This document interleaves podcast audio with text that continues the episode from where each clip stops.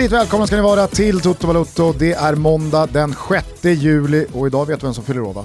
Eh, idag, för jag, det har varit så mycket årsdagar på slutet, bland annat så har det ju varit årsdagen då Maradona presenterades på San Paulo. Mm. Eh, och det har uppmärksammats. Eh, Gianfranco Sola fyllt år, Gilardino, Suona il Violino har fyllt år. Eh, men idag vet jag inte. Sylvester Stallone. Galna syll alltså. Ja, jag har ju en... Men vilken är din favoritfilm med Sylvester Stallone? Det finns så många dåliga filmer som är liksom så bra. Vad heter den här? Cliffhanger? Nej, heter den så? Ja, Cliffhanger. Ja. Han spelar eh, bergsklättraren Gabe Walker. eh, en personlig favorit är Daylight. Då heter hans karaktär Kit Latora. Man sitter bara och väntar hela filmen på att han ska dra av sig tröjan och flasha torson. Men mm. han, är, eh, han är restriktiv, vilket gör att Sylvester Stallone för alltid kommer liksom särskilja sig från då det fack som han lite oförtjänt ofta eh, tutas in i med ja, Jean-Claude Van Damme, Arnold Visst. Schwarzenegger och så vidare. Stallone Trodde du skulle säga den största av dem alla i genren. eh, det är din gubbe, eh, Steven Seagal. Exakt. Ja. Nej men han är mycket större än så. Alltså, Stallone är kanske världens bästa skådespelare genom tiderna. Oj. Det är, såklart, det är såklart ironiskt, det är såklart ironiskt, sluta sitta här och, och tro att jag yrar. Men han fyller i alla fall år idag, en av mina stora idoler. Grattis på födelsedagen Sly! Hur är läget Thomas Wilbacher så här mitt i juli? Ja men det är underbart. Fasen vad det forsar på vad roligt livet är just nu. Du och jag hade en eh, dundersittning med pizza och kött i fredags, mm. i lördags var det till och med. T-bone-kött eh, av högsta kvalitet som ja. superproducent Kim Wirsén eh, körde över på grillen.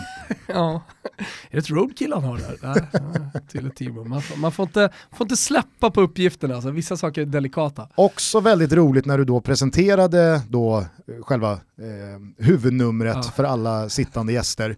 Här har vi alltså kött och på klassiskt eh, fiorentinskt vis så är det liksom inga kolhydrater till förutom då det är lite bönor och sen så är det då spenat, eh, spenat och det är en tomatsallad och det är burrata och det ska inte vara massa jävla potatisar och grejer. Nej. Och sen morgonen efter då, för att jag och min tjej eh, sov, sov kvar, då plockade du ut potatisen ur ugnen som ja. du hade glömt där. Men, ja, men inte kan, då kom... Man kan ju som contorno beställa eh, patate roste alltså eh, rostad potatis. Ja. Det, det, kan man ju göra, men det, det, det, det är lite mer för barnen. Kan jag jo jag vet, men det är ändå kul att du står och nästan slår dig för bröstet om att det är minsann inga potatisar till det här. Och så har du då potatis som ja. där och då går varmt i Visst. din ugn, men du Nej, inte men kommer på. Det, viktiga är att inte har massa såser och grejer, utan det ska vara rött jävla kött. Bara vända på grillen. Mm. Så är det. Hörru, det har hänt jäkligt mycket. Jag tänker att vi inleder det här avsnittet med ett svep som jag har skrivit. Vad som sig bör. Mm. Vi kastar oss in i helgen, eller hur? Mm, jag säger så här Kimpa, Vissla. Ja, eh, i omvänd kronologisk ordning inleder vi i ett stekande varmt Italien under den napolitanska kvällssolen i skuggan av den sovande vulkanen Vesuvio på den mytomspunna San Paolo-stadion. Jajamensan, Il Derby del Sole. Vad betyder egentligen det utan publik? Ja, det får var och en svara på själva, men på planen var det i alla fall jag vet inte om du håller med mig Gustav, men 22 spelare som ville något. Men den som ville mest var den lilla bolltrollaren från Fratta Maggiore. Det lilla inviket, bollen på högerdojan, skottet i bortre krysset. Som Gattuso sa efter matchen, om han bara kunde hålla den här extremt höga nivån lite oftare, ja, då kanske han skulle vara en av de bästa. När vi ändå är i Italien så kan vi rapportera om en efterlängtad sällsynt vinst för Fiorentina, en match som innehöll tre straffar på Ennio Tardini Parma. Genoa knep en stor pinne när matchuret slog 97 i Udine. Inter förlorade mot Mihailovic, stenhårt arbetande, alltid moralstarka Bologna. Och Ronaldo, han klev upp på 25 pytsar, mer om det senare. Milan, ja de slaktade Lazio och Slagge hittade nätet från straffpunkten. Och Sampdoria, mäktiga Samparna, de löste Toto-trippen på en halvlek. Ja men kom då Albin! Ja, från soliga, färska, fräscha, tomatdoftande Italien till frityrsmeten England, där Leicester studsade tillbaka på vinnarspåret och Manchester Uniteds nyfunna form och faktiskt fina lagbygge inte verkar veta några gränser i anfallsväg. Paul Pogba, Bruno Fernandes, vilken härlig mittfältsduo. Och så Rashford, Martial och unge Greenwood på det. Jag tror på United. Satan vad jag tror på det här Manchester United-laget. Och det är väl såklart att de löser CL till slut. När Villa besegrats på torsdag, ja då tror jag att de är om Leicester, som torskar mot Arsenal, som tar sin fjärde raka seger. United går rent. De går banne mig rent. Citys torsk mot Soton undrar ni, Liverpool, äsch! Det som i övrigt måste ses som den största trean i helgen var Potters Brighton, som nog säkrade kontraktet när trosshandlaren gjorde matchens enda mål mot Norwich. Med tyska ligan avslutad och den franska på covid-19-dekis, ja vad har vi då kvar i toppbollväg? Jo då, den spanska El Fotboll de España. Och vilken jävla fotboll de spelar i Spanien ändå Gusten. Äh, men det tycks glömmas bort och känslorna till den spanska fotbollen inte är speciellt utbredd i Svedala. Jag såg till exempel ett Mallorca störa Atletico med fartfyllt tekniskt spel. Ja, nu blev det inga poäng som säkert några av er noterar, men Mallis, de vann fan mitt hjärta. Ni ser 3-0 Atletico, jag ser Baba, Kubo och Juan Hernandos Marocko-fint. Mm, mycket fina grejer. Annars seglar Real Madrid vidare mot titeln efter ytterligare ett straffmål av den kommande Ballon d'Or-vinnaren Sergio Ramos. Barcelona slaktade seljagande Villarreal och från den matchen tar vi med oss Messis 19 ass från säsongen. Ja, en klack till utskällde Griezmann som svarade på kritiken och lobbchippade in kanske hela säsongens mål i La Liga. Un maravilla! Ja, mycket spännande att eh, stanna till vid tycker jag eh, efter de här fotbollsdagarna och efter det där svepet. Men det kanske är rättvist ändå att börja i Real Madrid och i Sergio Ramos. Mm, det kanske vi ska. Alltså jag eh, tittar bara innan till här. De fem senaste matcherna har eh, Real Madrid släppt in eh, ett mål. Mm. Det målet släpper man in mot Real Sociedad när Sergio Ramos har linkat av efter en smäll mot knät. Men i den matchen så gör han mål och bidrar i allra högsta grad till tre poäng. Matchen efter avgör han hemma mot Mallorca. Sen håller man nollan borta mot Espanyol och vinner med 1-0 och så nu då två raka 1-0-segrar ytterligare där Sergio Ramos har gjort målen från straffpunkten. Det går såklart att diskutera de här straffarna Real Madrid har fått. Alltså, det, det, det är precis lika tveksamt med VAR som innan VAR. Det, det tror jag alla nu har förstått och landat i. Och visst, det finns liknande situationer där Bilbao inte får straff men Real Madrid får straff för samma sak och mm. så vidare och så vidare. Å andra sidan så noterade jag en rolig invändning från Real Madrid-håll eh, igår kväll. Mm -hmm. Och eh, då stod det någonting i stil med att eh, när VAR kom, när VAR introducerades i La Liga så var liksom Barca-supportrarna och de andra eh, rivaliserande supportrarna i Spanien väldigt tydliga med att så, bra, nu kan inte Real Madrid längre få tveksamma straffar. För nu är VAR här för att stävja rättvisan. Och så nu då, två, tre säsonger in i VAR, så är det liksom samma tongång, fast nu har man bara vänt på resonemanget. Ja. Att med VAR så hittar eh, domarna och förbundet och makten straffar åt Real Madrid. Så att nu är helt plötsligt, nu är alla överens om att VARs intåg är den stora liksom, hjälpande handen för Real Madrid och när VAR kom då var det liksom, gud vad skönt, nu kommer VAR, nu kan inte Real Madrid längre få tveksamma straffar när de behöver dem som mest. Frågan är om man inte bara ska landa i att stora lag får fler straffar för att de skapar fler chanser, befinner sig i motståndarnas straffområde mer än vad de mindre lagen gör. Alltså så det, är det ju, såklart. Men, men, och det är ju det nyktra, objektiva resonemanget att föra i din och min roll som inte håller på vare sig Real Madrid eller Barcelona. Det jag däremot tycker ska äras och det som ska lyftas här och det som ska applåderas, det är ju att Sergio Ramos i den här ligaspurten, i jakten på den där ligatiteln som man inte har vunnit eh, speciellt många gånger senaste decenniet, är så framträdande som han är. Inte bara defensivt utan framförallt ja, precis, offensivt. Men vi får inte glömma bort heller att de håller i nollan i den här matchen och han är en stor, stor bidragande anledning till det. Han gör sitt tionde mål för säsongen, det visste du kanske? Yes. Står på dubbla siffror. Senast någon annan spelare gjorde det, vet du vem det var? Ja, det var väl Jerro. Det var Mariano Pernia eh, som då spelade i Getafe 2005-2006 okay. var säsongen. För annars så har ju eh, Jerro gjort det, jo. han har väl till och med nått eh, 21 mål en säsong. Mm. Helt ojävla otroligt ja. alltså. Gamla fina Jerro, kanske man minns någon gång i ett Never Forget avsnitt vad det lider. Ja. Nej men jag vill bara stanna lite ytterligare vid Sergio Ramos.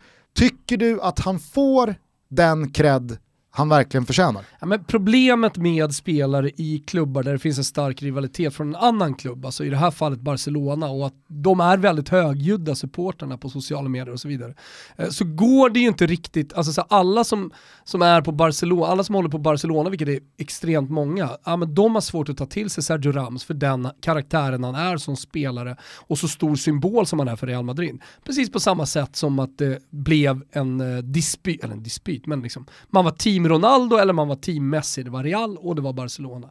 Och, uh, så där, där är det ju väldigt många Barcelona-supportrar som aldrig kommer att hänga med på hyllningarna, alltså de extrema hyllningarna. Här pratar jag om Ballon d'Or-vinnare, men fan ser det hända? Mm. Uh, så att, ja, nej, svaret då, nej. Nej. Det tycker jag inte. Nej, men du, du antyder här att han, att han ska vinna Ballon d'Or. Det tror inte jag att han kommer göra. Eh, men med det sagt så tycker jag ju som du att han, han har inte fått det där slutgiltiga erkännandet som kanske den bästa mittbacken, eh, okay, nu, nu är fan jag på väg ja, mot stora ord Kom igen nu då, kom igen nu då. Alltså, sen, han, har, han har hållit jävligt hög nivå under väldigt lång tid. Titelmässigt så kan ingen tävla med honom. Nej. Nu säger jag det bara. Mm. Han har, eh, han, har fyra, han har fyra Champions League-bucklor, han har EM-guld, han har VM-guld, han har snart ytterligare sin tre, fjärde ligatitel, alltså han har ju varit i Real Madrid i snart 15 år. Alltså vad, vad, vad saknar han meritmässigt för att inte på riktigt nämnas bland de absolut, absolut största? Och då pratar vi alltså Beckenbauer, Maldini, eh, vi pratar eh, Baresi, Nesta. Mm. Många i, i, i liksom Barca-ringhörnan här nu sitter och sliter sitt hår och, och, tycker nog säkert att både Piqué och Puyol är främre mm. än Sergio Ramos. Men jag tycker att med alla de här målen han dessutom ja. gör, Straff eller inte, för straffjäveln ska in Gugge. Mm. Sen har han liksom sin, sin karaktär som du är inne på, han har sin attityd, han har framförallt alla sina röda kort. Han har tappat huvudet ett par gånger, han kanske inte är den charmigaste människan i världshistorien.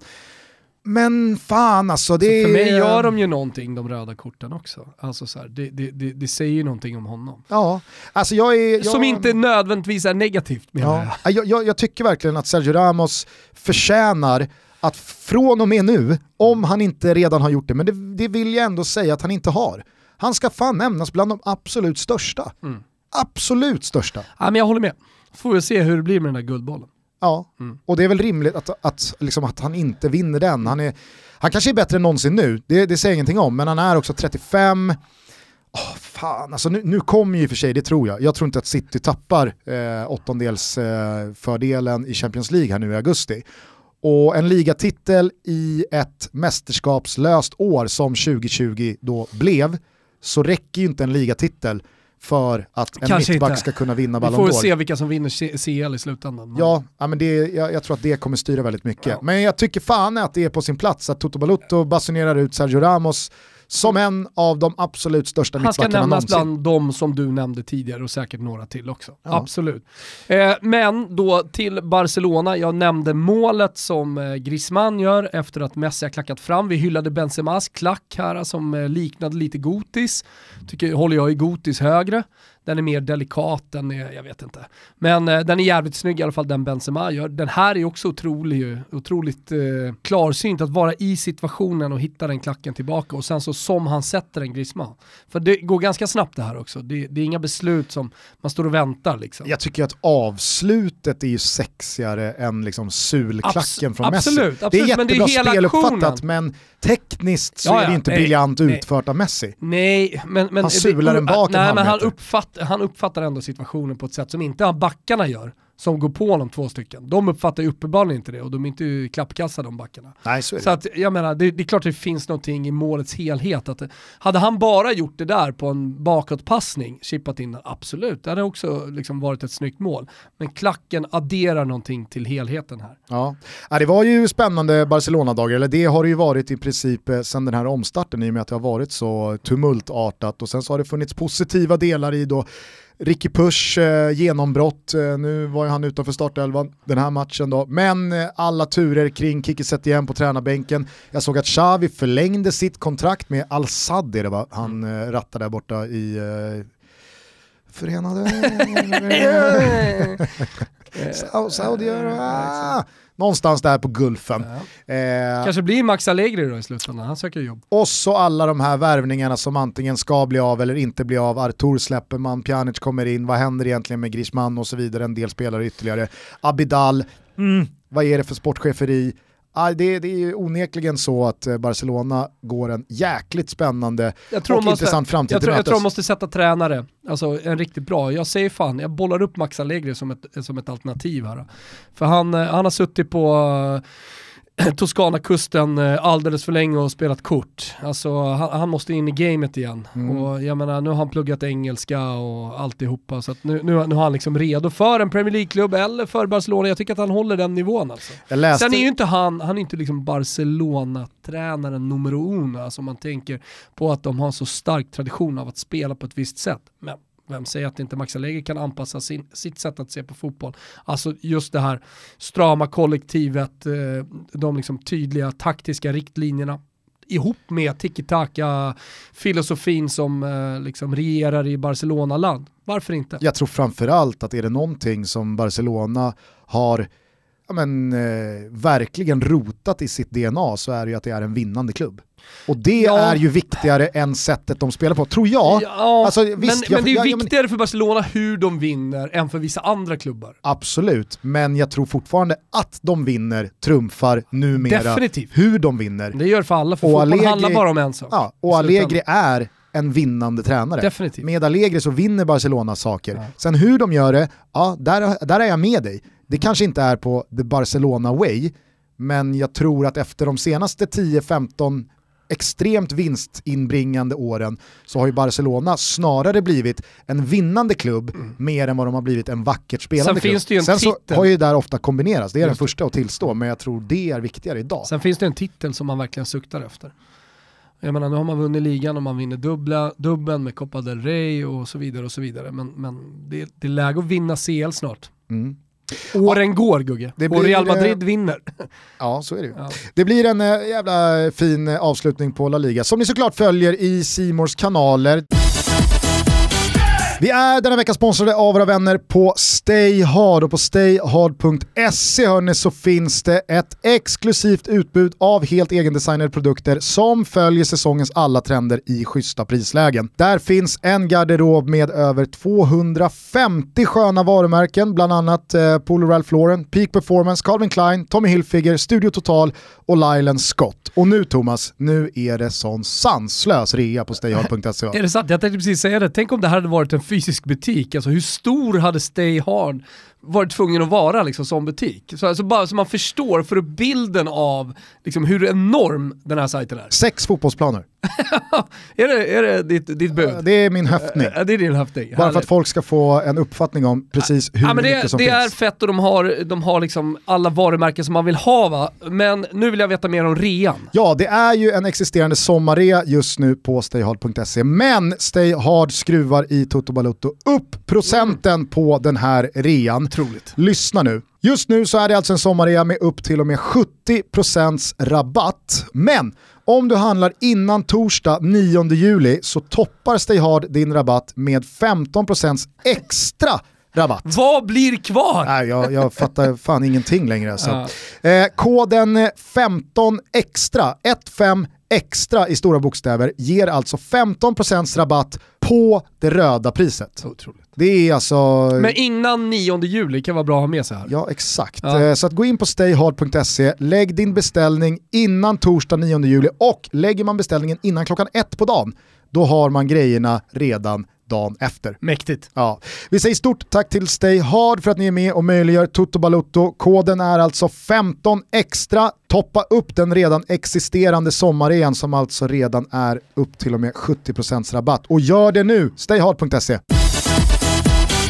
Tycker att det var liksom märkligt lite Eh, då Zlatans comeback i det Milan som eh, pulveriserade ett scudetto-jagande Lazio. Eh, comeback i startelvan, för han hade gjort comeback, hoppat ja, in. Ja, ja, ja, exakt, exakt. Ja. Och sen spelade han halvtimme, halvti, halvtimme, han spelade en halvlek hoppade ut, men då hade, ju, då hade ju Milan redan pulveriserat. Milan är ju lite som Manchester United. De, de, de har ju gjort liksom covid, eh, lockdownen på ett bra sätt uppenbarligen. För de har kommit in i Serie A här och ser hur jävla bra ut som helst. Att vinna över ett scudetto-jagande Lazio på det sättet som man vinner också, mm. det är ruskigt imponerande. Jag tyckte man övertygade redan mot Roma, alltså på ett sätt som var så här, Milan är det finns en helt annan lägsta nivå i Milan nu än vad som fanns bara för ett halvår sedan. Ja. Sen hur mycket Zlatans eh, vara eller icke vara har att göra med den saken, det låter jag vara osagt, men jag tycker ändå att som du är inne på, Milan förtjänar cred. Eh, däremot så blev det ju smärtsamt tydligt den här omgången att det vi redan slog fast för någon vecka sedan, tio dagar sedan, att nu är titeln Juventus. Det blev ju klart här nu, både Lazio och Inter torskar samtidigt som Juventus gör slarvsylta av Torino i Derby della Mole, Del Mole, Delle Mole. Derby della Mole. Della Mole, precis. Eh, och nu så är ju avstånden så pass stora att Juventus har råd med två torskar och ändå vara i ensamt majestät. Mm. Och det där kan jag ändå tycka, alltså om jag hade varit Lazio-supporter, gud förbjude va, vilken jävla tillvaro det hade varit.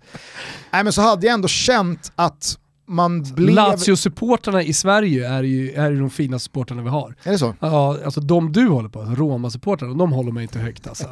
ah, men däremot Lazio-supportrarna med Forsman och Robin och Wennerström och gänget Folker. i täten, Folker, herregud. Här, det finns ju inga som jag hellre vill åka på en fotbollsresa med till, och se deras lag än med Lazio-ligan. Patrik, min polare, alltså det är, det, det, är en, det är en jätte, jättefin liten supporterskara som, som finns här i Sverige. Men vet du Thomas, då tycker jag att du ska åka och göra det. jag tycker att du vet ska du vad, jag har redan gjort det och jag kommer göra det igen. Ta Folker och Forsman i handen och så ja. åker ni ner till Rom och, och ser definitivt göra. Lazio gå bort sig hemma mot Geno eller något. Hur som, det jag skulle komma till var att om jag hade varit Lazio-supporter mm. så hade jag verkligen känt att fan, att den här pandemin kom. Mm. För det flowet Lazio var inne i, i februari, i mars, så bra som det såg ut och det var ju verkligen känslan att Lazio med flit sket lite i Europa League-spelet och optimerade sina möjligheter att nu gå för mm. ligatiteln. De hade häng, de slog inte, de hade sånt jävla flow. De visste, nu ska vi med den här startelvan och med gubbe 12, 13, 14, 15 och det räcker, spela en match i veckan och vi har ett bra schema, vi har Juventus kvar, vi har allting då i, inom citationstecken i egna händer. Men så kommer en pandemi, formen svalnar på vissa spelare, man, man är som ett... Så roligt när du säger det, kommer en pandemi, låter som att så här, så blåste in eh, en, en, storm över staden. Jo men du fattar vad jag menar, jag för vissa lag så kommer ju det här breaket ur ett sportsligt perspektiv väldigt lägligt, för mm. andra inte. Men framförallt så comebackar Serie A då med ett komprimerat spelschema, Europacupspelet pausas för Inter, för Juventus. De har helt plötsligt bara ligan att fokusera på under juni och juli och de har i och med sina breda trupper helt plötsligt en sån jävla edge gentemot Lazio som så tydligt inte har det. Alltså, det, för Lazios del så kan jag verkligen känna att det hade verkligen kunnat gå om den här säsongen hade fått spelats klart så som den skulle spelats färdigt. Mm. Men ända sen det stod klart att nu blir det Serie A-spel och ligaspel var tredje dag parallellt med att Champions League och Europa League pausas mm. för de inblandade klubbarna. Ja. Så känner ja, man ju, det, nej, det, kommer, det, kommer, inte bli någon titel. Nej, det kommer det, inte bli någon titel. Du, du, har jättebra analys där, för det, det, fanns liksom, den där lilla edgen som man höll då till Lazios fördel, den, den försvann. Tänk på ett par detaljer, jag nämnde det i svepet också, men vi börjar i Bologna, eller egentligen på San Siro, där den yngsta spelaren sedan, eh, nu ska vi se, Luigi Della Rocca 2003. Eh, han var alltså 18 år och 146 dagar eh, när han gjorde mål. Eh, så gjorde Musa Jovara det avgörande målet för Bologna. Mm. Och jag misstänker att du inte har koll på denna 18-åring och 192 dagar gamle Gambian. Han kom väl till Italien i en gummiflotte för fyra år sedan? Helt rätt. 2006 så flöt han i land på en gummiflotte. 2016 då? 2016 flöt han i land på gummiflott på, på Sicilien, som, som flottarna gör, eller båtarna eller vad man ska säga.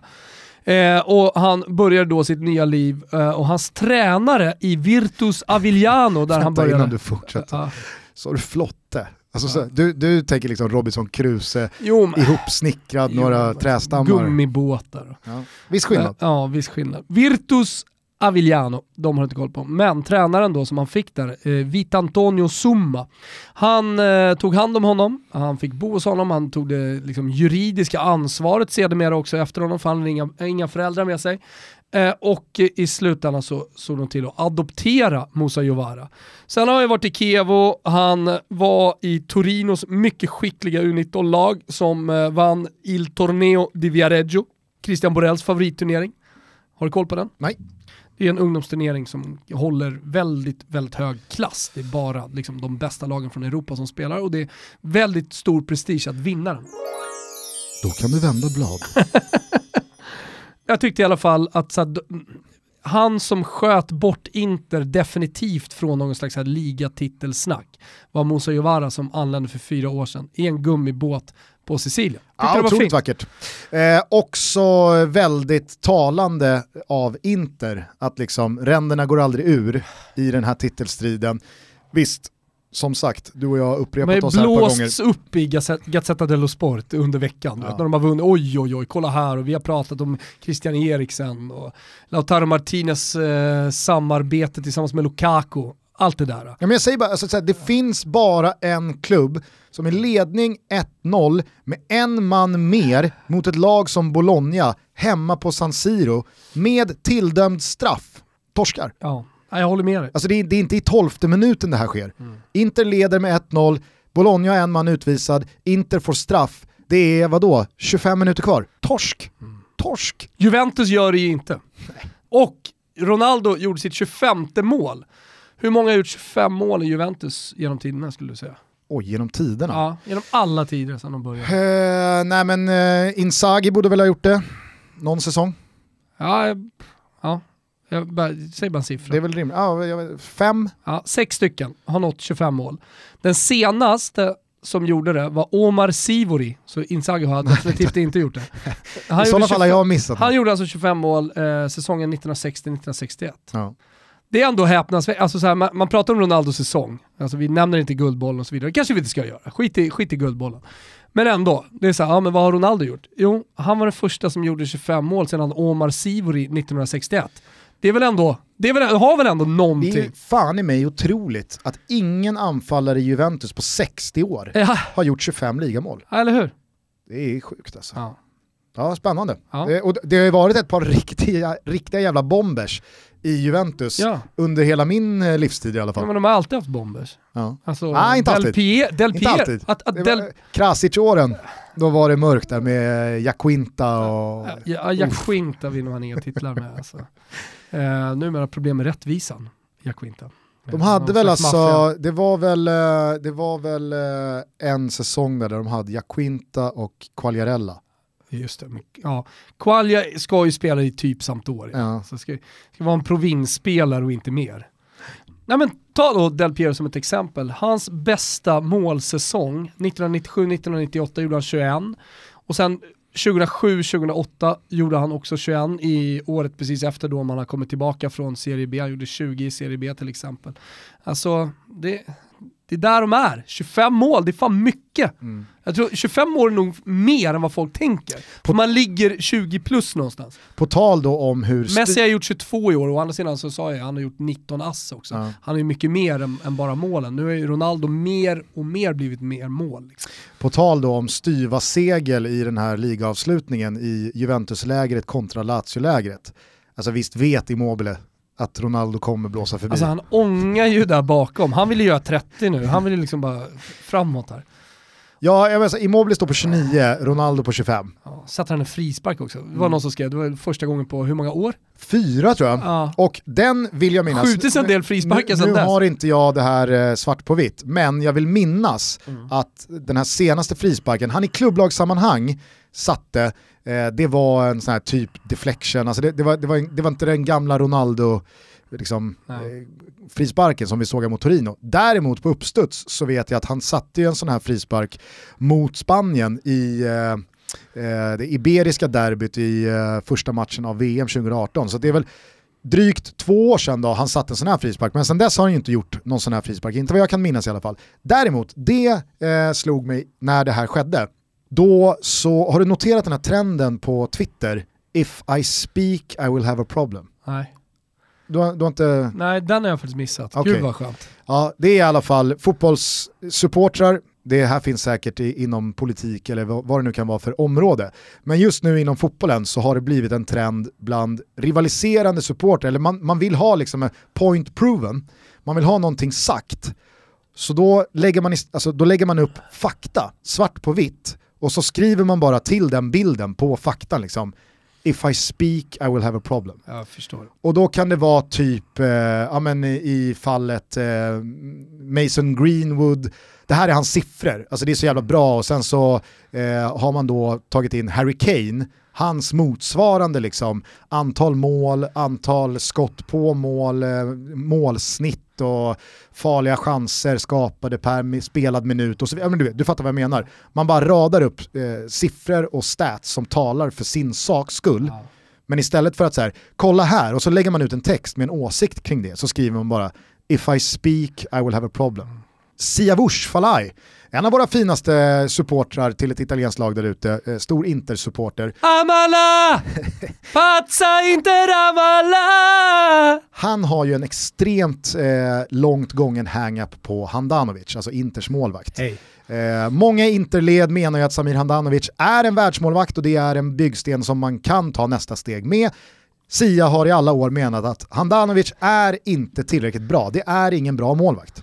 Eller han är inte liksom, han är inte alls på samma nivå som eh, talar- Alisson eller, eh, ja men du vet, ve- vem vi nu ska nämna från den hyllan. Och, alltså, jag ska inte svära på att Sia har gjort det, men som ett då liksom verkligen typexempel på hur det här skulle kunna brukas skulle det kunna vara att Sia kommer över någon statistik där det framgår med all önskvärd tydlighet att Samir Handanovic är typ 17 bästa målvakten i Serie A sett till räddningsprocent eller insläppta mål per minut eller antal eh, räddningar, ah, Ja. you name it. Då skulle Sia kunna lägga upp den bilden och så skriva bara if I speak I will have a problem. Och så ska man då bara fatta att, ah okej, point proven. Det här är din tes som du har drivit länge. Och då såg jag det här, eh, för det är ju alltid, som du var inne på, Team Messi versus Team Ronaldo. Det går liksom aldrig att vara nykter i en sån diskussion om man har investerat känslor i något av eh, teamen. Nej. Men då var det ju då massa liksom Real Madrid, numera Juventus, eller det, be, det behöver ju såklart inte vara då Real Madrid-supportrar som har bytt lag. Ja, de finns också! Ja, ja, men alltså, jag upplever i alla fall att ingen Real Madrid-supporter känner sig svikna av eh, Cristiano Ronaldo. Nej. De kan fortfarande älska Ronaldo och hylla honom och älska honom trots att han har lämnat Real Madrid och nu tuffar på i Juventus. Så att det är lika många Real Madrid-supportrar som fortfarande gastar i Ronaldos ringhörna som. Juventus-supportrar. Och i just fallet versus Messi så är det nog fortfarande fler Real Madrid-supportrar än vad det är Juventus-supportrar. Då var det i alla fall, då hade folk kommit över Cristiano Ronaldos då totala frisparksskytte versus Messi.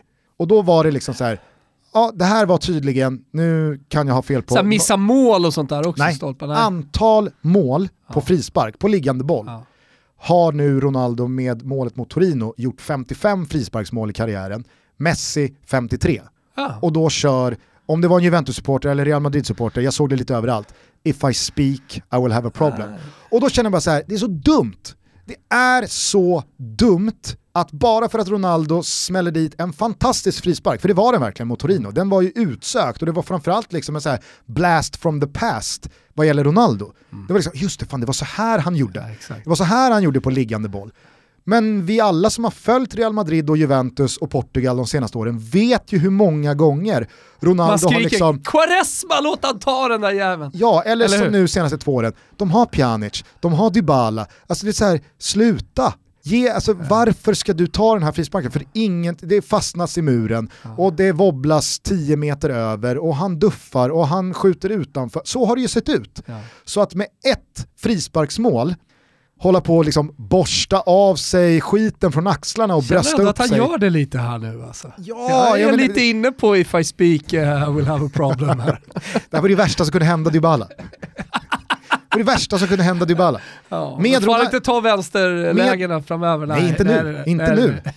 Med Ronaldo på plan så kommer ju Dybala inte få ta en frispark runt straffområdeslinjen kommande två säsonger. För nu har han den här Torino-frisparken att peka på. Och jag, alltså, återigen, är det så, För att de här siffrorna kanske är friserade, vad vet jag. Men även fast det skulle vara så att Ronaldo de facto har gjort 55 frisparksmål i karriären, Messi bara 53, så kan man väl inte påstå att Cristiano Ronaldo idag är en bättre frisparksskytt Men det är än väl där Leo som Messi. En gång i tiden var han det, men någonting har ju hänt. Messi, där är det helt ärligt, om, om bollen läggs upp i ett perfekt då, liksom, motsvarande vänsterläge kontra högerläge, Messi versus Ronaldo. Ja, vem, vem tror gör flest frisparksmål på, på tio försök? Nej, men det- Ingen det- det- säger väl Ronaldo? Problemet med all statistik, jag på att säga, men även när man pratar eh, Messi och Ronaldo, är ju att man eh, inte kan liksom, hålla isär tiden här. Alltså, för jag, jag tycker att man kan göra ett nedslag efter en säsong och säga han gjorde en bättre säsong, så just nu är han världens bästa fotbollsspelare. Ja. Jag tycker verkligen man kan göra det. Sen när man summerar båda karriärerna, då förstår jag att man kan dividera åt det, och, och argumentera åt det ena eller åt det andra hållet. Ja. Men som jag gjorde i den här uppmärksammade krönikan när jag skrev så här, sätter ner Messi, liksom, nu är Ronaldo som bäst efter de vann Champions League. Eh, det, det tycker jag fortfarande att man kan göra. Alltså, du, du, du kan konstatera att Messi eh, har haft en bättre säsong än Ronaldo om man nu tycker det. Mm. Eh, men, eh, men, men ska du prata om eh, liksom, karriären, ja men då, då, då får man ju liksom, då får man göra ett större arbete i huvudet.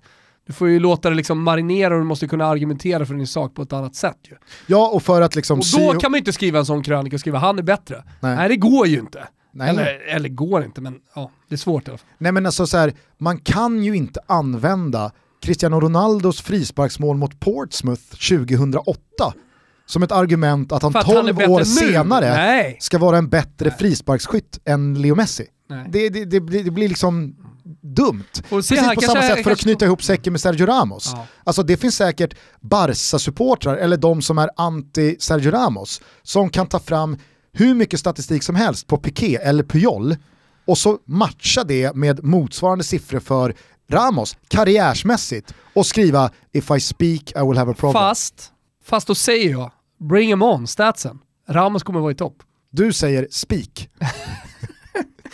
I'll give you a problem. I'll give you a problem. Ja, ja eh, det om eh, det tycker jag. Eller du kanske ville säga någonting mer om... Nej, eh, absolut inte. Jag tycker vi har ältat eh, Ronaldo Messi nog för eh, de- den här måndagen.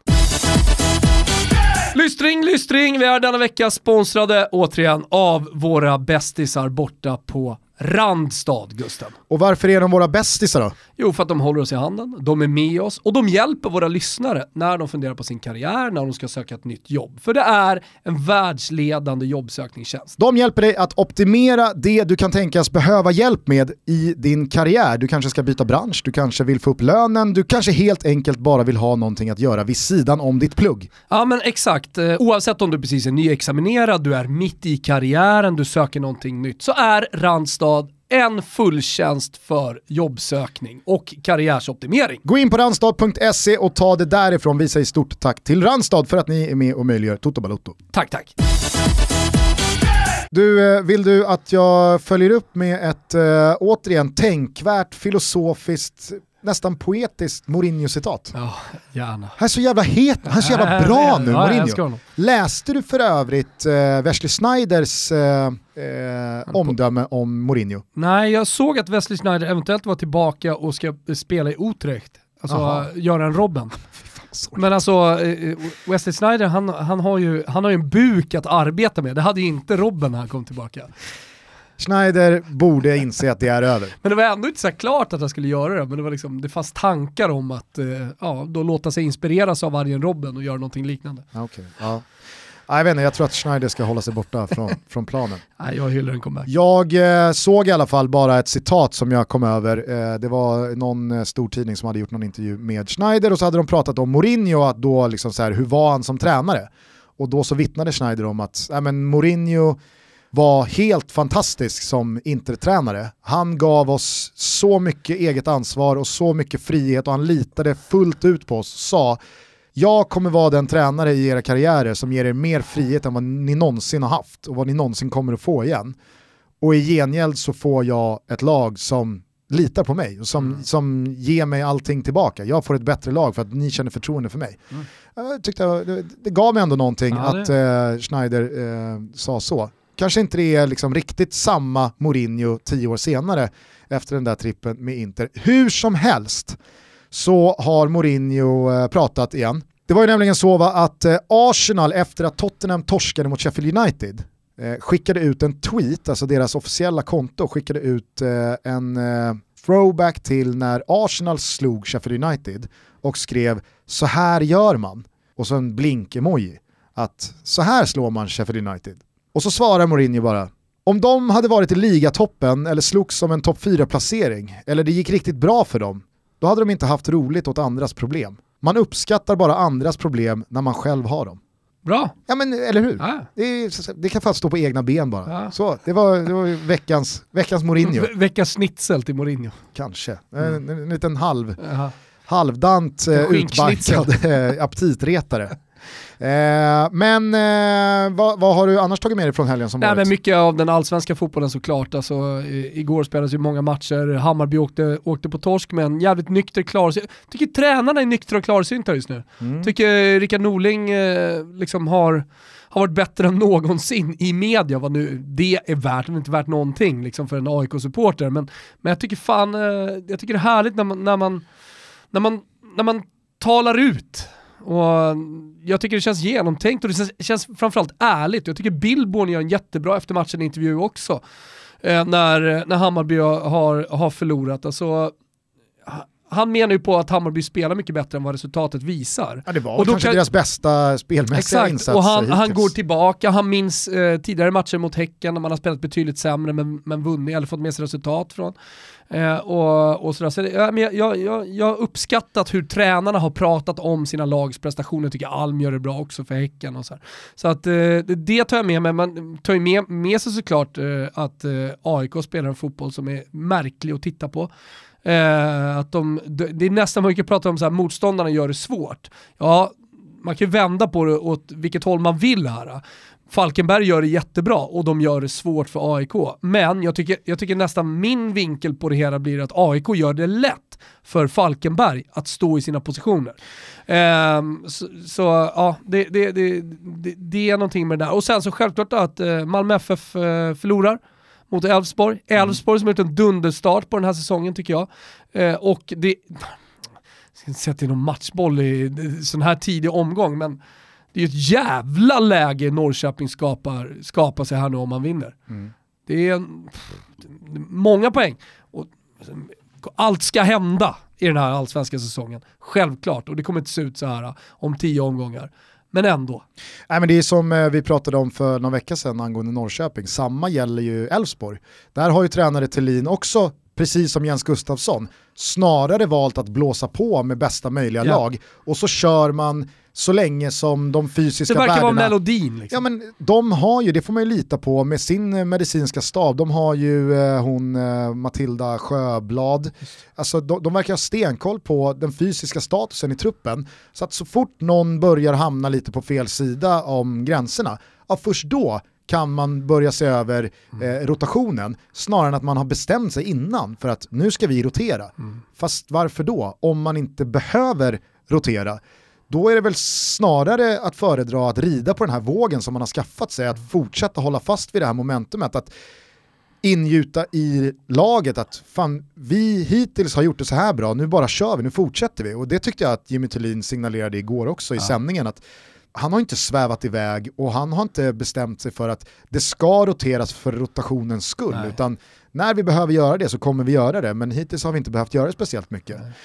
Eh, jag, jag följde den här matchen eh, väldigt noga igår och jag tycker att det var liksom Alltså det, det, det som fastnade på mig, all heder åt Elfsborg, jag tycker verkligen att Elfsborg gör en bra insats och siffrorna hade snarare kunnat skrivas till 3-0 än till 1-1. Eh, det var ju att Malmö såg så fruktansvärt tafatta ut. Och visst, vi har pratat om till exempel Messi, inga jämförelser i övrigt. Men Messi har ju den här säsongen, kanske många gånger tillsammans med Ter Stegen, sminkat över ett jävla starkt lag på pappret och deras spelmässiga prestationer med individuell briljans. Och han har gjort sina mål och han har gjort sina solklara framspelningar så att det bara har varit att peta in bollen för andra. Och så har Barca vunnit matcher som man kanske spelmässigt absolut inte förtjänade att vinna.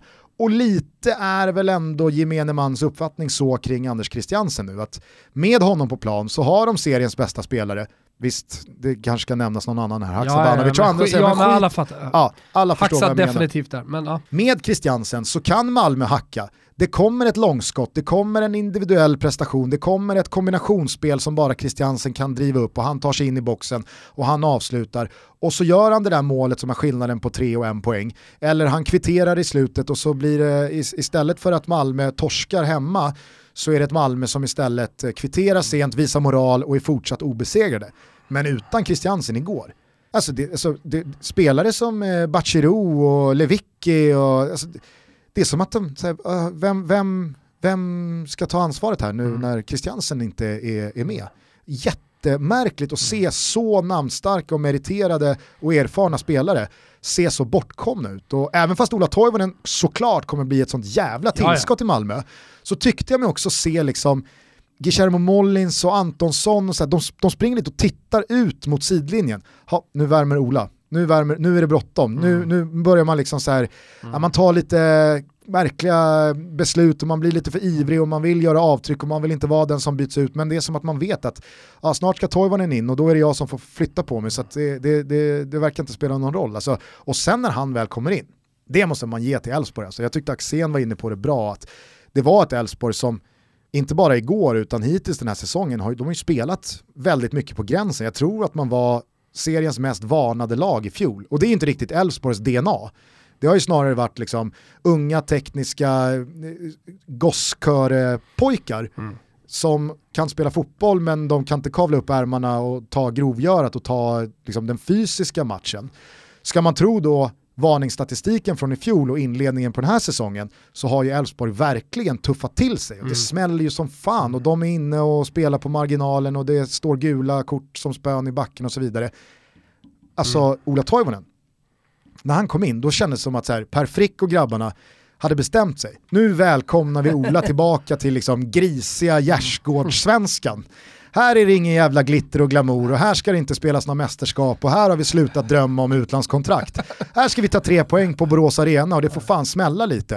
Eh, och, och, man såg liksom lite på Ola att, jag sa det till eh, Hoffman och, och Svanemar i morse när vi såg, så att en hemvändare som Sebastian Larsson, som har spelat många år i Sunderland och Hull och den typen av lag i den typen av serier han älskar väl att komma hem till liksom allsvenskan och det är grinigt och folk ska hålla på och liksom tuppa sig mot honom och visa att du, det spelar ingen roll hur jävla många landskamper och mästerskap du har gjort eller att du har spelat i Premier League. Nu är det allsvenskan som gäller, här har du en kyss i bröstet. Ja, och han var redo för det. Ja, han älskar han, han, han tror jag liksom känner att jag vill spela en säsong till alltså, av den här ska du ge mig en kyss i bröstet, vänta bara så ska jag visa vad jag ska ge dig. Exakt, jag tror att Sebastian Larsson älskar att, att det är så, att folk spelar så mot honom, att mm. det tråkas och gliras och det är eftersmällar och han svarar med Vamos horungar och hela, alltså det, är så här, det tror jag bara triggar Sebastian Larsson till att spela ett år till. Han kanske, jag, jag är helt övertygad om att när han kom hem till AIK, eller till Sverige, då tror jag att han hade liksom EM 2020 som någon slags,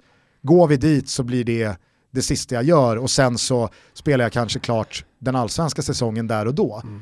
Men nu, jag tror, jag tror att Sebastian Larsson älskar att spela allsvenskan mm. just för klimatet ute på plan. Mm. Men Ola Toivonen, när han liksom efter 3-4 minuter, vet, han får sån jävla eftersläng av Per Frick. Och man, alltså, nu hörde jag inte ordagrant, men man ser ju att Frick eh, är ju, alltså, det, det, det, är inga, det, är inga, det är inga snälla ord han liksom välkomnar Toivonen tillbaka till allsvenskan med.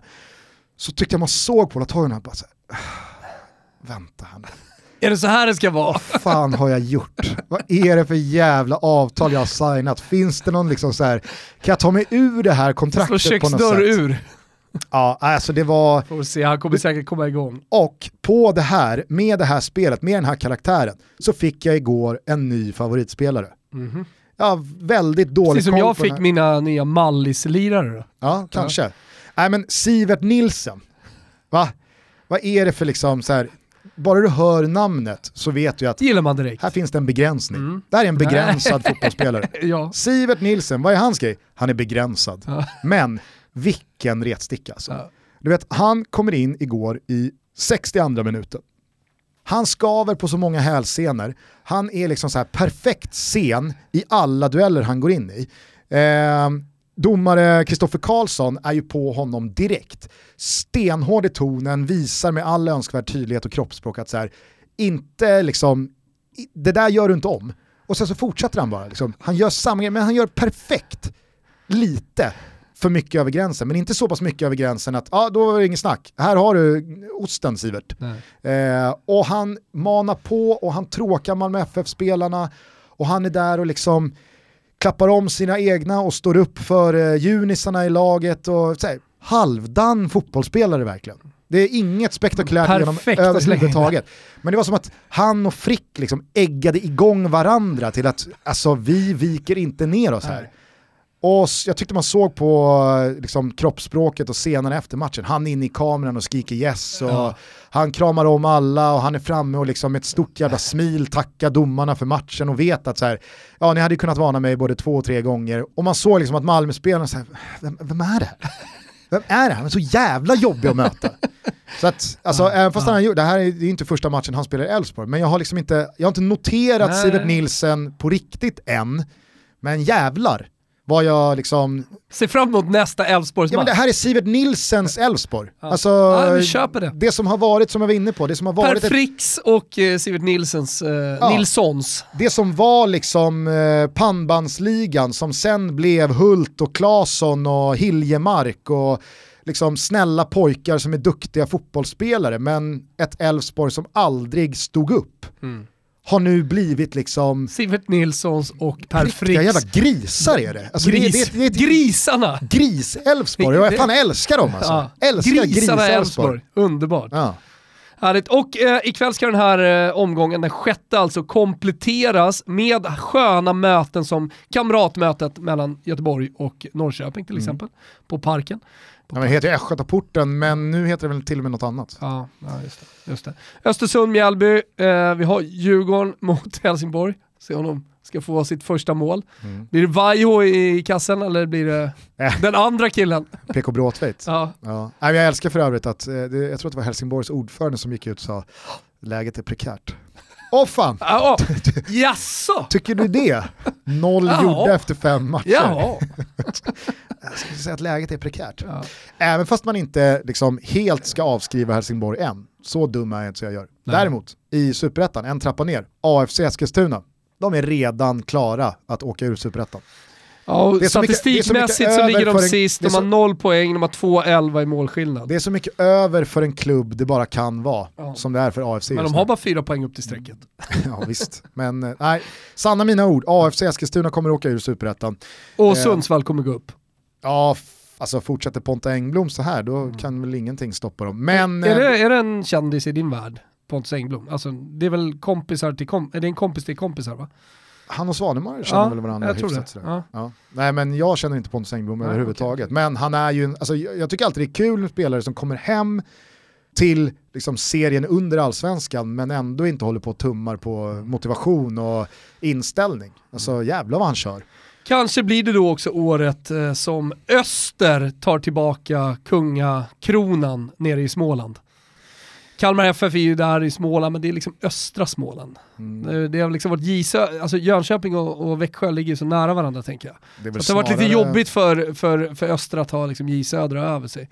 Om man ser historiskt liksom på det de här två klubbarna. Det är väl snarare Växjö Lakers i samma stad fast det är en annan sport som har tagit över kungakronan. Ja det har de väl kanske gjort men nu ligger de där i toppen i alla fall. Eh, de har bara gjort tre mål, släppt in ett men har ändå åtta pinnar. Mm. Eh, starkt jobbat så långt. Öster eh, i alla fall toppen. Det är som jag såg eh, Burnley här va? Mm. Eh, när de ledde mot Sheffield United, nu tappar de i och för sig det till kryss. Ja, det är ju påven i mål i fantasy, jag har varit lite irriterad. Ja, men alltså, Burnley ligger på övre halvan och har häng på Europaspel med negativ målskillnad efter ja. 33 omgångar. Ja. Och det är ganska rejält negativ målskillnad också.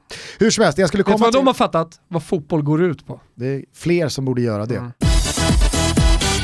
Innan vi släpper eh, den svenska fotbollen så vill jag bara fråga dig en fråga. Okay. Höra vad du tycker om den uppkomna situationen. Mm -hmm. För uh, igår så briserade det ju en liten bomb från uh, IFK Göteborg-håll. Hängde du med kring uh, Viktor Wernersson-turerna? Jaha, jag trodde du skulle prata om Hallenius. För först kom en bomb då att han var på väg till GIF, Sund, GIF Sundsvall, han har ju spelat mm. på Cypern. var väl Disco som Ja, Disco, Dis, Disco sa att det fanns förhandlingar, att liksom man pratade om en, en uh, Ritorno och uh, Hallenius har ju nu, tror jag, officiellt brytit med den cypriotiska klubben som väl är typ Apoel va? Ja, och sa väl, eh, alltså för att hålla alla dörrar öppna att det är alltid aktuellt med GIF Sundsvall för mig. Ja. Såklart, det är hans klubb, liksom. det är hans hemstad och, och mammas gata och så vidare. Ja, det är även Discos hemstad och eh, han har koll på grejerna så att om det finns eh, diskussioner mellan Hallenius, hans agent och klubben så finns det såklart det. Vet du vad jag, Men Göteborg, vad jag ska, vet vad jag ska lansera nu? Nej. Ett nytt uttryck till eh, till svensk fotbollslingo. Mm -hmm. Du vet, sist var det ju Sargon-sekunderna. Ja. Nu kommer diskussioner. Va? Vad tror du om den? Ja. Alltså när disco säger att uh, här är någonting på gång, då är det diskussioner. Okej, okay. snyggt. Jag tror ja. du skulle gilla det mer än vad du gjorde. Jo men jag gör det. Jo men jag gör det. Jag gillar det. Jag omfamnar det Gusten. Ja, bra. Det, det, ska, det ska få landa lite. Så att eh, det, det, är diskussioner vad det gäller Sundsvall, men uppenbarligen också kanske Göteborg då. Mm. Det var inte Expressen utan det var Aftonbladet. Eh, sen kom det väl nya uppgifter eh, som menade på att eh, Hallenius inte alls var på väg till IFK Göteborg. Nej, precis som det kom nya uppgifter om att Liverpool inte alls så nära Thiago som Nej, vi ville som tro i senaste avsnittet. twittrade ut och, och sådär också. Mm. Han pratade till och med om en övergångssumma på 35 miljoner euro och, och sådär för, för Thiagos del. Men Viktor Wernersson. Wernersson, han har varit och provspelat för en belgisk klubb. har han, inte, han har varit och hälsat på dem. Eh, han har signat för dem. Ja, det är klart. Det är det som har hänt ah, och det är ja. därför folk är så upprörda. Viktor Wernersson sitter på utgående kontrakt eh, hos IFK Göteborg. Har mindre än ett halvår kvar på kontraktet så att han är ju eh, såklart eh, fullt berättigad mm. att förhandla med andra klubbar utan att behöva blanda in IFK Göteborg. Han kan signa för en ny klubb och lämna när hans avtal med Blåvitt tar slut, mm. vilket det gör vid eh, nyårsafton. Och sagt och gjort, han har kritat på för belgiska Mechelen. Varför en svensk spelare går till Belgien igen? Klassiska Mechelen. Ja, får man säga. Eh, det, bra pengar, eh, ganska bra fotboll. Jo, jag, jag ville bara då mm. återigen spela på den här märkligt ostämda strängen som är allsvenska spelare i Belgien. Det brukar ju sällan falla väl ut. Men skitsamma, Viktor Wernersson kanske är den som bryter den barriären och blir något slags eh, undantag som bekräftar regeln. Hur som helst, Mechelen dunkar ut att, eh, nu, nu, nu ska inte jag ge mig på någon eh, flamländska här. Nej, det ska du inte göra. Men de skickar ut i sina kanaler att Viktor Wernersson är klar för eh, Mechelen från och med 1 januari 2021 och här står han och poserar i tröjan. Och på det här, för det här landar ju inte eh, så jätteväl hos IFK Göteborg-supportrarna, så framkommer det då att Viktor Wernersson, han har dragit iväg ner till Belgien, signat och poserat eh, i nya tröjan och gjort klart med Mechelen och missat träningen. Han har bara liksom skippat träningen. Kenneth Andersson, sportchef i eh, Blåvitt, fortfarande lite svårt att ta in. Ja, att Kneten är sportchef där. Ja, ja. Han får ju frågan om det här och eh, säger att ja, jag visste inte ens att eh, Viktor var i eh, Belgien. Mm. Och eh, jag måste säga att det här är inte så man förhåller sig till elitverksamhet. Alldeles oavsett om man sitter på utgående och har rätt att eh, göra klart med en annan klubb. Man kan inte bara skippa en träning. Så det, ja, det, jag, jag det, här vill jag säga till både spelare och företrädare, alltså hans då agent, mm. att det här funkar, det här är inte så, det här är inte IFK Göteborg, det här är, inte, det här är inte nivån man, man håller. Det här är ju ganska då intressant i och med att eh, Blash Hosseini, som är då Viktor Wernerssons agent, dels tror jag också är Poya Asbagis agent. Mm. Så där finns det ju liksom en, en känslig eh, relation. Fina agentpusslerna som man alltid ska lägga. Ja. Blash går i alla fall ut idag och säger då att IFK Göteborg har varit mycket väl medvetna om det här. Eh, och vi har informerat IFK Göteborg om att vi ska ner till Belgien och eh, liksom han missade träningen för att det blev strul med resandet. Men alla har vetat om det här så att jag tycker att det är väldigt märkligt att Kenneth Andersson slänger Viktor under bussen. För att det här har ju varit ett dygn då Viktor Wernersson har fått utstå en hel del skit via sociala oh ja. medier och så vidare från Blåvitt support och så vidare. Vilket är förståeligt med tanke på den informationen som har kommit ut och det kneten säger. Ja, alltså ett, herregud, det här ska man ha med sig. Det är känsligt att gå som bossman från storklubbarna här i Sverige. Det har vi lärt oss genom åren. Ja, inte bara i Sverige. Jag har många sådana och det har väl alla någon historia med en spelare i ens klubb i hjärtat eh, som liksom har spelat ut säsongen för att sen lämna. Mm. Men då att göra det på det här sättet, att missa träning och att posera i en ny tröja, innan liksom ens klubben vet om det och så vidare och när det blir så tydligt också att sportchefen går ut och fördömer det här. Och Ja, liksom, ja, hur, alltså, alltså, det är ju svensk kommunikation i ett nötskal, alltså, vi kan ju inte kommunicera med varandra i det här landet. Ja men det är ju så. Vi Nej. kan inte prata utan vi kan bara bli sura på varandra. Jaha, sa vilja- du ingenting? Nej du sa ingenting. Ja men du skulle ha sagt någonting. Vi är ju världens sämsta folk på att kommunicera. det är högt i tak. Ja, Fast det är det inte. Fast det är det inte. Ja men det är ju så. Så fort som säger att det är högt i här. tak så är det inte högt i tak. Jo men jag sa det till Poja, nej det sa det inte alls till Poja, men du då? Och så är man sura på varandra. Klassiskt. Hur som helst, min fråga till dig är, när jag berättar det här i liksom då steg för steg, Mm. Vem tror du ljuger? För någon ljuger. Kneten ljuger ju, eller så ljuger eh, liksom i då Ja, men det, är så lätt, att- det, är så, det är så lätt att hoppa på agenten i det här fallet. Jaha, Blasch, säger, ja, agenten, det är klart så att eh, han talar med kluven tunga. Nej, jag tror inte det. Jag tror, jag, jag, jag tror på riktigt att det är en kommunikationsmiss. De har kommunicerat det. Men det har inte nått kneten på ett eller annat sätt. Man kommunicerar till någon annan. Så de är så jävla dåliga på att kommunicera och det handlar inte om IFK Göteborg. Det handlar om det svenska jävla kynnet. Vet du vad det kan ha varit? Prata med varandra för fan! Det kan ha varit ett mail som har gått raka vägen till skräpposten. Ja men typ sådana grejer, men någon har ju svarat på det i något läge. Ja. Alltså, det, det, det, alltså jag tycker verkligen att det är ett svenskt jävla problem och det är det vi ser här. Men med den här uppkomna situationen då, hur hade du, liksom, hur hade du löst det? Hur jag hade löst det? Hur hade du gått vidare härifrån? Ja, men, återigen, alltså, polemik vill vi inte ha. Försök att lösa situationen, prata med varandra, sätt er ner. Prata med varandra. Hur kan vi lösa det här på bästa sätt? Och sen gör man det och sen så går man och, och, och, pratar ärligt till supportrarna och berättar det. Det är det här som har hänt och det är det här och vi är ledsna för det. Det är allas fel, eller hur? För det kommer man ju komma fram till. Att så, ja, men det här var dålig kommunikation. Som det är det som är problemet här i botten. Och, och, och sen så får man liksom försöka ja, rädda det som räddas kan. Ja, ja. Jag säger bara att ett fullt rimligt alternativ Mm. är ju att kneten talar 100% sanning och att det är som han säger, Ja, det är är så det det har så. gått till. Ja, men men så. att agenten, i det här fallet Blash Hosseini, har till uppgift att skydda sin eh, spelare till 100% så att han drar en rövare och säger att kneten ljuger. Så då vet man inte riktigt eh, vilken ju fot precis, man ska stå på i en podd som Toto Balutto Ja. eller när man följer det här utifrån som supporter eller vad det nu kan vara. Då är det så här, ja men han säger en sak och han säger tvärt emot, så då vet man inte riktigt vad man ska tro. Så att är det så som kneten säger att det är, men när agenten säger som han gör så blir det lite så här, då vet man inte vem man ska tro på. Så har agenten skyddat sin spelare och så kanske Viktor här Wernersson klarar skyddar sig ju bra. folk eh, sina egna intressen, det är väl uppenbart, det har man alltid. Men eh, alltså jag tror att det är mer mångbottnat eh, och mer nyanserat eh, än svart på vitt, det är hans fel, det är hans fel. Är du med? Och sen så kommer man skydda sina intressen in i döden. Eh, men jag tror att i det här fallet så kanske man ska backa för att minska eh, polemiken. Det, det, det, det tycker jag. Mm. Jag tycker alltid att kommunikation är vägen framåt eh, och inte söka liksom, mer polemik. Eh, för det gynnar ingen. Sen kan jag väl också, om man nu ska prata om att det är mångbottnat eh, hela situationen, kan jag tycka att det kanske är dåligt av IFK Göteborg å ena sidan och inte ha förlängt med Viktor Wernersson så att man kan få pengar för honom.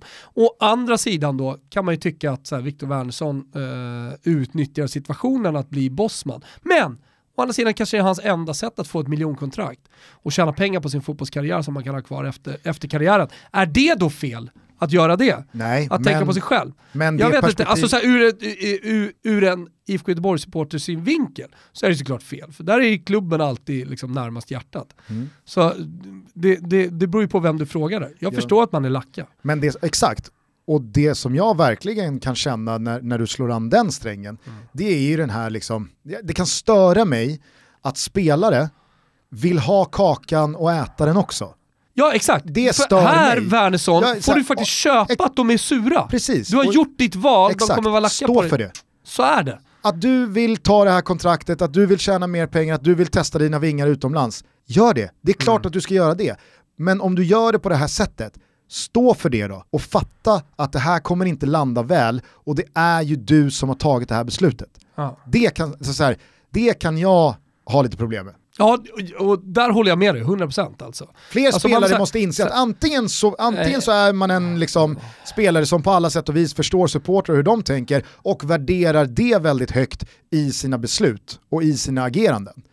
Eller så är man en spelare som förvisso är medveten om det, men då också är medveten om att då går jag emot supportrarna här, här kommer jag trampa dem på tårna, här kommer jag göra någonting som inte anses vara vare sig okej okay eller snyggt. Mm. Men uppsidorna är för många, jag vill det ändå så jag gör det, men stå för det då, mm. känner jag. Mm. Ja, men, där, där håller jag helt med. Fan.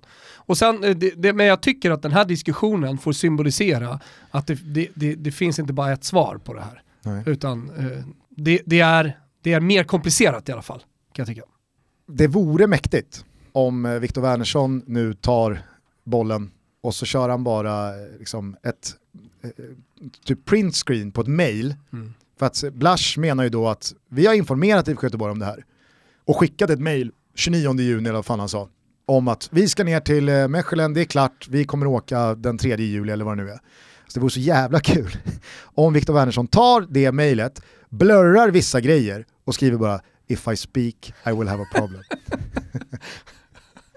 Gör det bara! Då hade, Andersson, då hade han ägt det här når situationen. Ja, det hade gjort. Hörni, på tal om svensk fotboll, på torsdag så missar ni inte att det är eh, semifinaler i Svenska Kuppen. Ni ser båda matcherna. IF Elfsborg mot IFK Göteborg, mm. eller Mjällby AIF mot Malmö FF. Mm på Simors kanaler. Gåshud. Alltså Gris-Elfsborg mot IFK Göteborg som fortfarande står lite och vacklar. Ja, vi får håller se vad de är Håller vi på att skaffa oss en säsongsinledning som Visst. går i dur eller kommer det efter den här veckan verkligen gå i mål? Nu fick man ju Söder bekräftad out resten av säsongen. Mm. Ikväll väntar Peking på bortaplan. Det är lite rörigt med Wernersson och sen så springer man in i Sivert Nilsen och Perra Frick och de andra jävla rivjärnen i Borås. Och som Mjällby då, har ju verkligen chansen att ta en eh, rejäl skalp och gå till kuppfinal och slå mm. ut stora stygga Malmö FF, som ser extremt mänskliga ut för dagen. Mm. Eh, spännande semifinaler. Mycket spännande, skitkul. Jag ska ratta in Simor och kolla på det. Hörrni, eh... Innan dess så kan man ju för fan också på Simons kanaler se Zlatan mot Ronaldo. Ja, jag precis. Jag ska krönikera den matchen. Det ska bli skitkul att se. De här två jättarna. Det är väl Zlatan då så uttrycker man det i alla fall i Italien, som står emellan Juventus och Scudetton. Så vinner man den där matchen, då ser man i Italien på det som att det är klart. Nu kommer det såklart aldrig... Men Zlatan kan då, ja, stoppa en pinne i det eh, liksom, eh, skenande, den skenande scudetto-cykeln som de sitter på Juventus. Eh, nu kommer det såklart inte skrivas eh, så i historien när Zlatans fenomenala karriär ska summeras i och med då corona, tomma läktare och så vidare. Men, om jag nu inte använder för stora ord, kan det här vara Zlatans sista match mot Ronaldo? Det kan definitivt vara det. Det kan vara hans sista riktigt stora match, för det är inget derby kvar. Eh, och det är väl egentligen utöver derbyt bara Juventus som liksom smäller högt på en global nivå. Det kan definitivt vara det om Zlatan nu väljer att avsluta säsong, äh, karriären ska jag säga, eller om han väljer att gå till Hammarby. För Hammarby ser inte ut att vinna allsvenskan, vilket betyder att det kanske inte blir någon Champions League nästa år. Hammarby ser inte ut att möta Cristiano Ronaldo eller kommande, går man till ett gruppspel? Kommande två år. Mm, nej, det, det, ser inte ut som att man ska möta Juventus kommande två år i alla fall, just nu. Så vill man se Zlatan Ibrahimovic mot Cristiano Ronaldo banne mig en sista gång, då rattar man in Simor imorgon tisdag. Jajamensan, så är det. Eh, med det sagt då så kanske vi ska börja runda av eh, måndagstoto. Ja, ett sista tips då. Lyssna på Never Forget, vår podcast borta exklusivt hos Spotify. Senast eh, berättade vi om Thomas Brolins tid i Parma, mm. eh, som också blir en liten hyllning till den Thomas Brolin som vi vill minnas. Fina, fina Tompa Brolin alltså. Ja, verkligen. Eh, sprid vårt gospel om Never Forget. Lyssna på det om ni själva inte har rattat in någon episod hittills. Det kostar ingenting, för jag pratade med någon eh, som sa men jag har inte Spotify. Eh, men men eh, pod, pod, podcasten, de kan man bara lyssna på. Så det räcker med att du laddar ner appen så mm. kan du liksom lyssna på poddar därigenom. Du kan lyssna på alla andra poddar också, det funkar alldeles utmärkt. Och fortsätt höra av er med eh, tips på framtida avsnitt. Det mottages gärna. Ja. Bra, Fortsätt eh, njut av eh, sommaren, spänn fast er för eh, ytterligare intensiva fotbollskvällar så här eh, under eh, coronasäsongen mm. och coronasommaren. Vi kör på, vi hörs snart igen. Ta hand om er, ciao tutti. Ciao tutti.